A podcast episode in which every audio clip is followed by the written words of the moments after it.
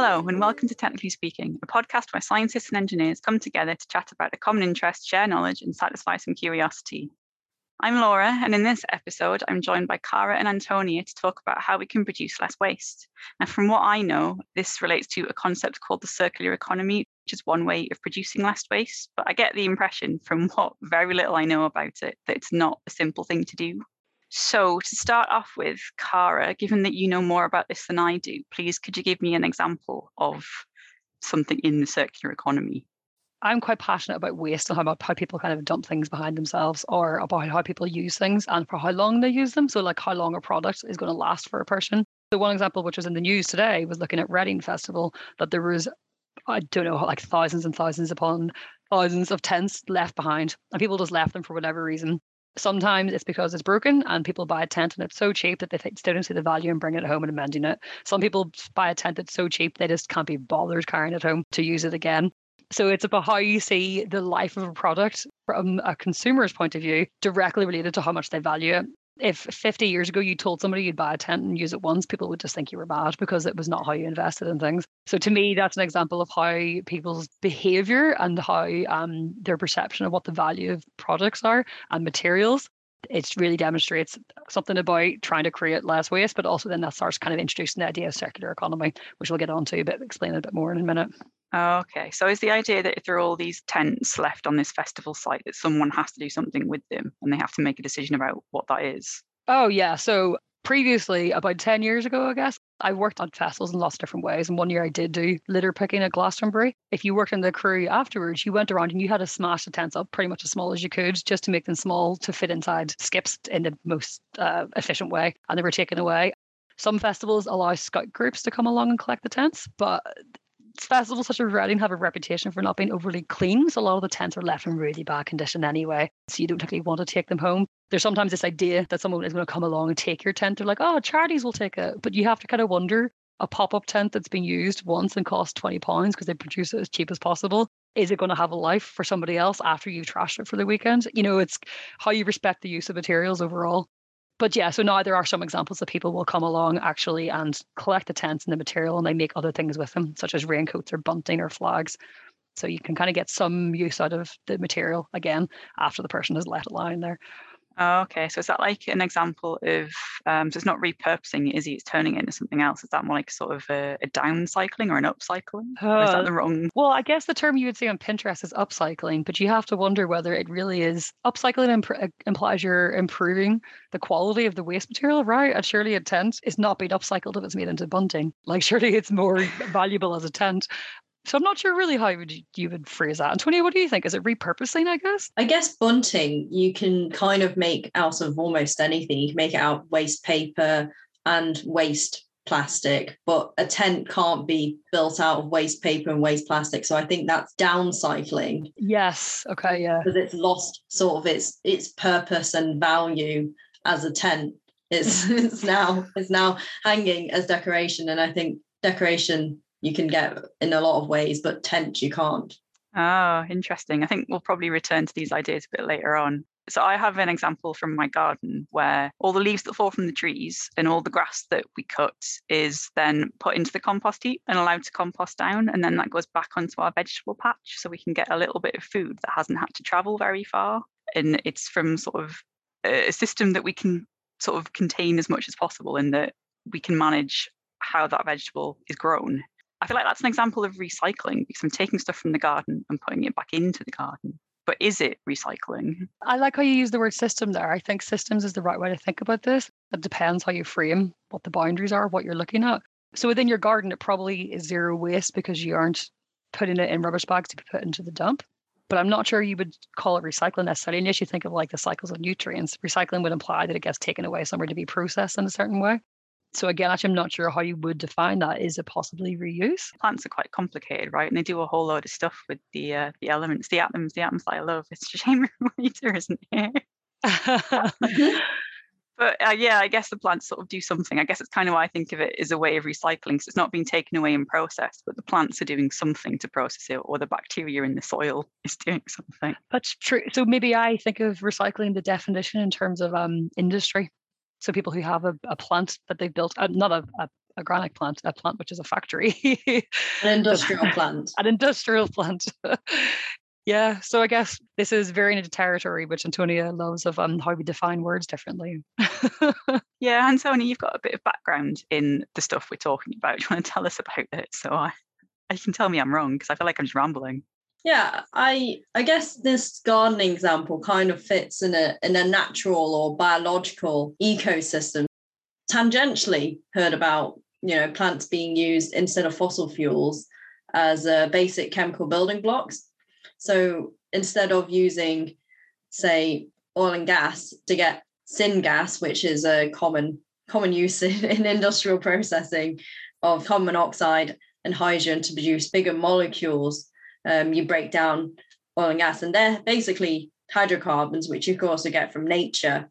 And so instead of using a non renewable source, you can use renewable sources because you can grow plants in a shorter time frame than fossil fuels.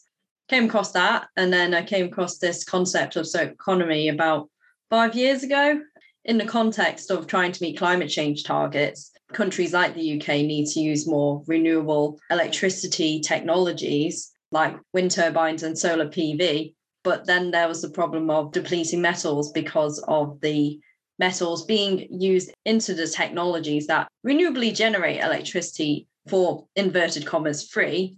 But then afterwards, what do you do with the materials? How can you reuse them? Or are they trapped in that, that product that you've made? And actually, it's really hard to recover. So instead of using fossil fuels to to generate your energy you've replaced it with a not another non-renewable resource like metals. Antonia i think that is really fascinating and it connects back to what we were saying before actually which is about the value of materials so it's not just about how you use material in a certain way, but it's how you choose which material. And the example you gave of saying bunting, you could use lots of different things for that. I was actually thinking of fossil fuels and how plastic is like one of the most important things we have in the world, actually. People hate plastic, but in the medical industry, plastic is incredibly important for making clean environments that are going to be save people's lives. And you just connected right back to that and said, we shouldn't be using fossil fuels because obviously plants are better for that in lots of different ways. But actually, that's because fossil fuels are quite valuable for other uses. And it's about trying to connect those systems together and think in bigger terms what materials we're using for what. And I think, you know, going back to the example of the garden, it's great that Laura puts the right kind of waste in her compost heap. If you just put a bunch of plastic, that would be less valuable for your uh, for your vegetable patch because those materials aren't going to be useful there, but they could be useful elsewhere. I also think of it as sort of like keeping the materials organized. So if you organize your organic waste and keep your organic waste in organic systems and then keep your metallurgical waste all together, you can get more value out of it. I like that. Organized materials. Yeah. So tidy your room. yeah. oh yeah, you take me back down the route of uh, like self-assembling molecules and things. Sorry, everything I think about is in terms of atoms, and it doesn't connect me well with you talk sort of engineering scale of things but I mean, I guess we're talking around this a little bit. And uh, one of the things I wonder about is the practicality of turning waste into something useful. I mean, can a resource be infinitely useful, for example? Ah. I mean, if you're talking to my mum, she'd probably be like, yes, absolutely. keeps absolutely everything. Um, she finds really new ways of of using things. Like, you know, you know, file holders, she she'd cut up cereal boxes, she cut them diagonally, and then they they hold A4 paper, and then boom, file organizing. That's a great oh. idea, ah. actually. And so, actually, to send people don't throw things away. I had, I was thinking earlier today, I was laughing that as a kid, I, I hated throwing stuff away, and I hated throwing away toilet roll tubes. I don't know why. I was always just like, they must be useful for something. And oh my God, Laura, you'll appreciate this. I've now started composting in my allotment, and it is giving me so much joy that I don't throw away toilet roll tubes. I now use them in my compost heap. it makes me feel so satisfied that I knew they had a purpose. I think toilet roll tubes are maybe a bit um something a bit too simple to talk about. Let's talk about something a bit more interesting. Actually, I think it's interesting you said, can a resource be infinitely useful? That's a big question think people are trying to answer. But I think actually what we can maybe do for one example is take a take a item from the clothing industry and we're going to talk about the life of this product that goes the whole way from the materials it was at the beginning the whole way through to when it becomes waste at the end that actually typically is called cradle to grave so whenever it's born and wherever it when it dies but actually, what we want to start talking about is going from cradle to cradle. So, how do we get something which is reborn essentially, so we can use that material again and again and again? So, yeah, Antonia, have you have you an idea you think we can talk about, Yeah, um, an idea I I had for for this episode was to talk about a jumper. Uh, I've been looking for jumpers, and there's a lot of materials they've made out of, and also there's a lot of things I want out of my jumper. I want I want a jumper that doesn't bobble. I want a jumper that looks nice. Jumper that's warm that also fits. What do I do once I don't want it? That's what I think about. But if we just start from the beginning, let's start from from before before I get get the jumper and we go through the product life stages. We'll sort of simplify them into three. Some of the criteria you mentioned about something lasting for as long as possible, and I think it's key for a jumper to be warm because that's why you put that extra layer on, right? They're things that I look for in a jumper as well. Um, and I really hate throwing things away. So I, I think I would want a jumper that would last a long time. So I guess I have to think about the fibers that it's made from. For example, when I work um, in an outdoor shop selling hiking socks, you told people to look for a certain amount of, I think it was nylon or acrylic that was in there because it's a hard wearing fiber, so it'll last longer than some of the other fibers. And you also want a lot of wool in there because it will keep you warm and keep you warm when it's a little bit damp as well. So I guess I'd be looking at what the jumper is made from and then thinking about has it been constructed in a way because i do a little bit of sewing has it been constructed in a way that i think will last? Is that something that uh, thought about even before it gets onto the shelf in the manufacturing process? I'm not a fabric designer or, or anything but i always hope that people do because because um, you know the amount of times you go to a shop and they're just different sizes even though they're all size 10 so i always hope that there is design put into this but I'm not sure I do hold up that much hope, not to be that negative. well, well, I would say I'm as cynical as Antonia. I think a lot of people don't think about this. I think what they factor in is how to make things as cheaply as possible. I think that becomes the biggest factor for a lot of brands. But you have to appreciate then there's also actually, well, we're all alumni of um, University of Manchester, and the fashion school actually sits within the materials school is it the material school? It's in the engineering school anyway, because the material scientists sit alongside the fashion designers. There is a whole academic field that goes into the science behind what clothes are made of. And that's like you said, Laura, about how giving advice of what material you want for different uses, really. And actually, sometimes that's why people will say in a really basic way, you know, that's why you want to buy cotton because cotton's really good for different temperatures. But also, sometimes you want to buy things which are made of like something which is really hard wearing, like tweed. But then you get into a bit more detail with that. Hang on a second, because tweed is a it's a particular type of weave, right? Where so it could be made from cotton. Yeah, yeah, yeah. So sometimes it's materials and sometimes it's in production. So it's about the way those fibers are woven together. So denim is actually cotton. I think oh, it might be a twill, but it's quite similar to tweed. Yeah, yeah, you're right actually. So it's it's materials and then it's production methods. Like people think that handmade's always better, but actually sometimes you get the strongest bonds with a, a machine, right? Can imagine so. I guess it, it depends on how quickly the fibers can be put together and how securely as well. Mm, yeah, yeah. So yeah, that's a long answer to say I think things you talked about can be considered in the design of things and how they're manufactured. Doesn't necessarily mean that they always are. I think we're all sort of on the same page in that we like something that will last for a long time and uh, will look good for a while, but do you think because what's in fashion one month might not be in fashion the next, that things are made knowing that they won't be around a long time, so they don't necessarily have to last? Yeah, I think that does play a part. It's like the festival tent because people know that they that it's it's not single use quite as bad, but just you know some clothes you just know are not going to be trendy, or or you're not sure how long the trend will last. I mean, do you, do you remember the time when ponchos were really popular? Passed me by that one, obviously. When was that? When was that? Oh God, like 10, 15 years ago, I want to say. And oh, okay. and they they were really they went like that, obviously, you missed it completely. But then, you know, if you if you are buying something that is on a trend, then you might not think necessarily about wearing it for 10 years because it'll probably be out of date. It makes me think back to um, the episode where Nika talked about fashion. It's planned obsolescence where you don't need it to be that long. So you design it for that sort of short lifespan and then you can make it cheaper. From a consumer point of view, you always think, ah, that's fine. If I don't wear it, I'll give it to a charity shop. And the charity shop will will find a use for it. Oh. Have you worked in a charity shop, or do you have something to say about this, Cara? Oh, uh, I have something to say about it. I have something to say about everything. Yeah, I actually read a report yesterday, I think, just again talking about how people have this idea that disposable fashion essentially or fast fashion which alludes to the fact that people don't uh, hold as much value against their their items anymore especially if they've only paid a quid for a dress so they think it can go to somebody else at a charity shop. And there's just so many other factors about why that's so wrong. Like, does someone else even want to buy it? Is it good enough quality to pass on to somebody else? Do the charity shop need it? And then you end up actually in this messy territory that there's no value to resell it in the UK. So they package up all these clothes and they send them to other countries, which messes up markets in other countries. And it's just this whole thing that people just don't look beyond like their own kind of like use of something to understand where it's come from or where it's going to go to next. And they just think like, ah, we can recycle everything. But because they've they've been kind of lied to essentially this is where a lot of it comes into like it is economics and that's why it's a lot to do with psychology and marketing and a lot of the science is twisted in such a way to tell people that like you know oh it's okay you can buy this thing for really cheap because actually you can recycle it and then somebody else uses it so you shouldn't feel guilty and it's greenwashing essentially i guess in some way or another. Wow. That's my rant i'm sorry. I, have a lot to say about this.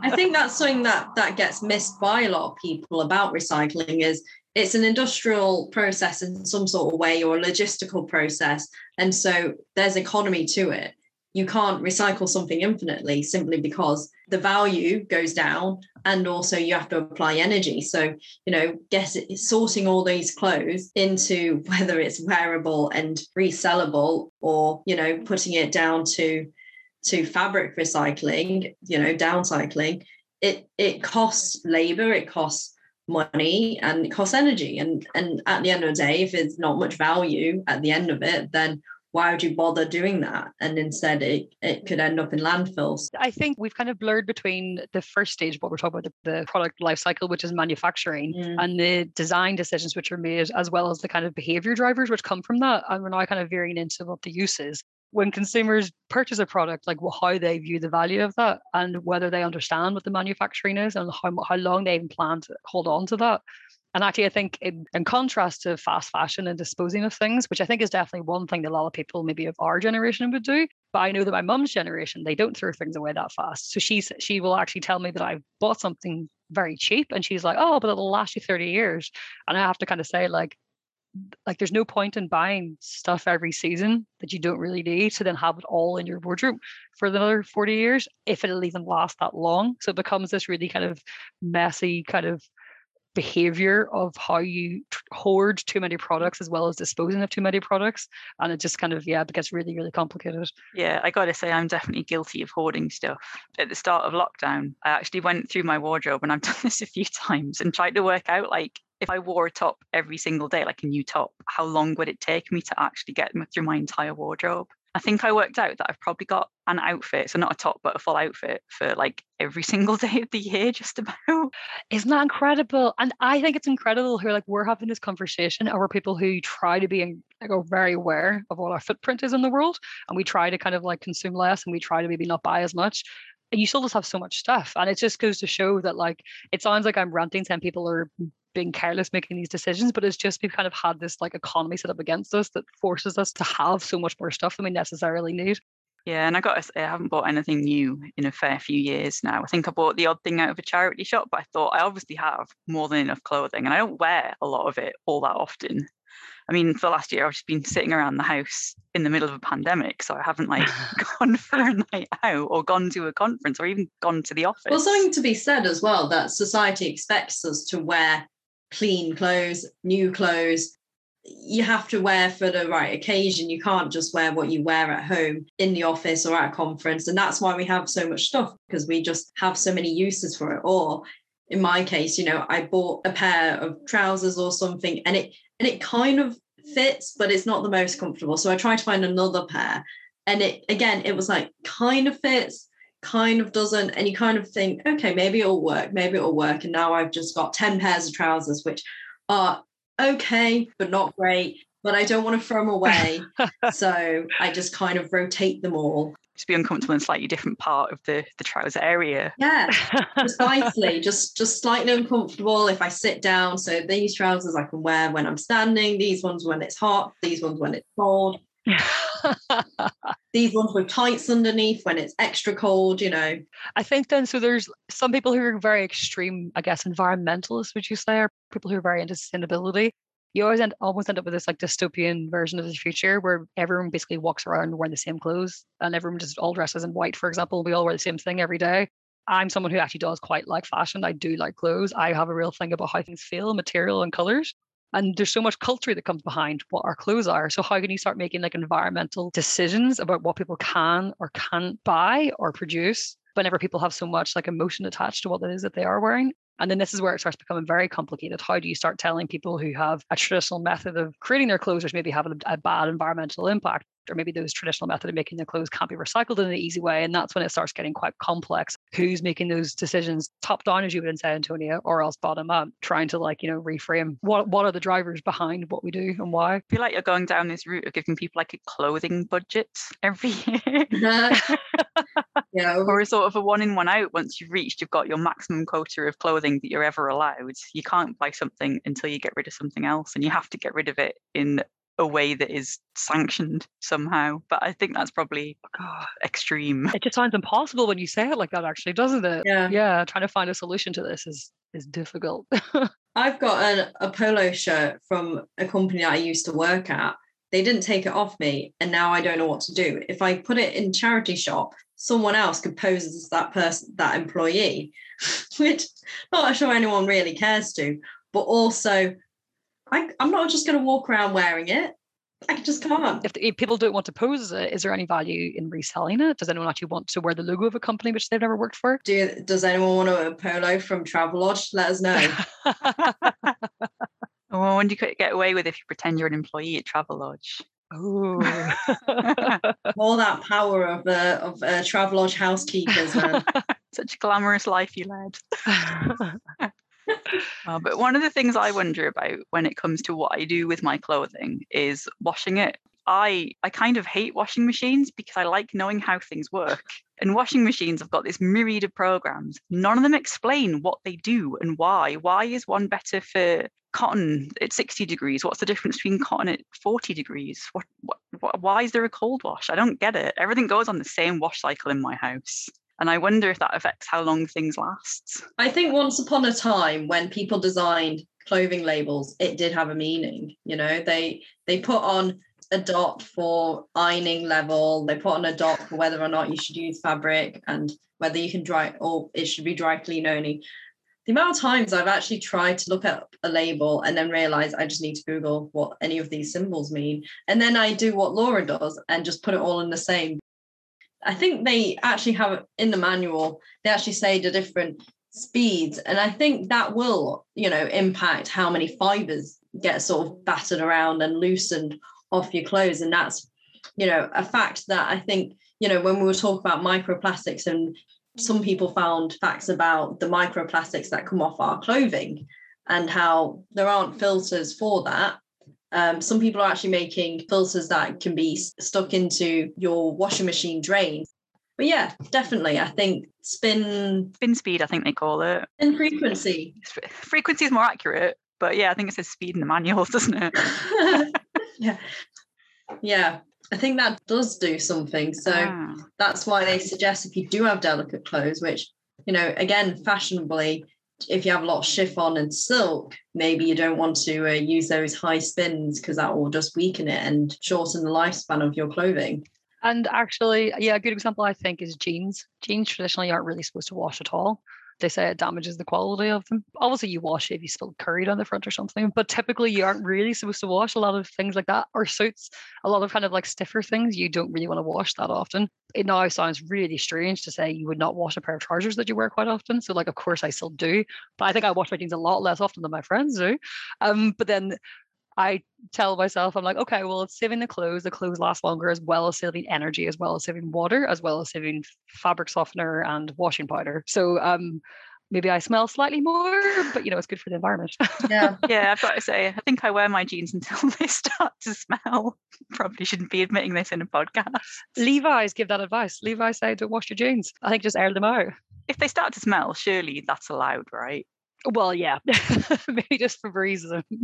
yeah, well, I think I think if that's if that's the goal, you know, if the objective is to to have clean clothes so you don't smell in public, then there's your measure. You know, that's That's the tipping But I definitely have some friends who would never wear a pair of jeans twice without washing. Like they'd wear them once and wash them. Wow. Yeah. I've been doing all sorts in my garden today in these jeans. yeah, exactly.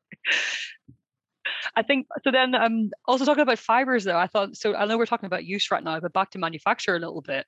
You just kind of reminded me because we, well, I live in Manchester and thinking about all the cotton mills that we have, and a lot of people died uh, because they used to work in cotton mills, and when they would be cutting up the fabric, so many little pieces of the material would be in the air, and they absorb, they would breathe in a lot of these cotton materials, and it led to lots of cases of lung cancer which we don't have in the UK anymore because we do typically have better employment laws.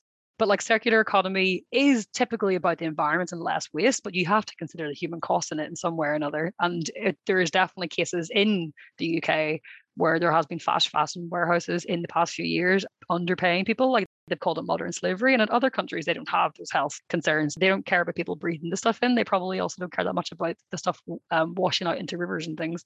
So you do kind of start thinking about that there's like the scale of um, pollution that comes from the fashion industry, uh, from like tiny little fibers to huge mountains of clothes, is is just incredible. Because clothing um, labels do say their country of manufacture on them, don't they? But I don't really know what that means. I'm not going to look up the employment laws for every country before I buy an item. I think that's one of the reasons I kind of stopped buying more clothes, partly because I don't need to, and partly because to do it responsibly is an awful lot of mental effort.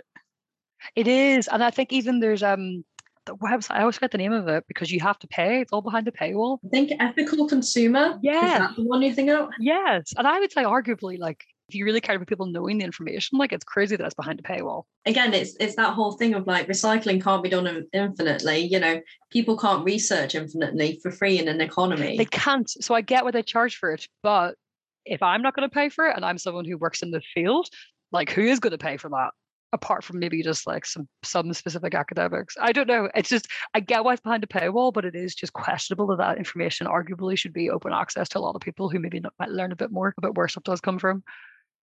So I guess we've spent a bit of time talking about the first two product life stages of sort of resource gathering and the manufacture, which then, you know, gets transported and used by us. Maybe we should talk a bit more about what happens after we've uh, we've got our jumper and found for whatever reason it doesn't fit, it's worn too much, or it's just not fashionable. What happens then?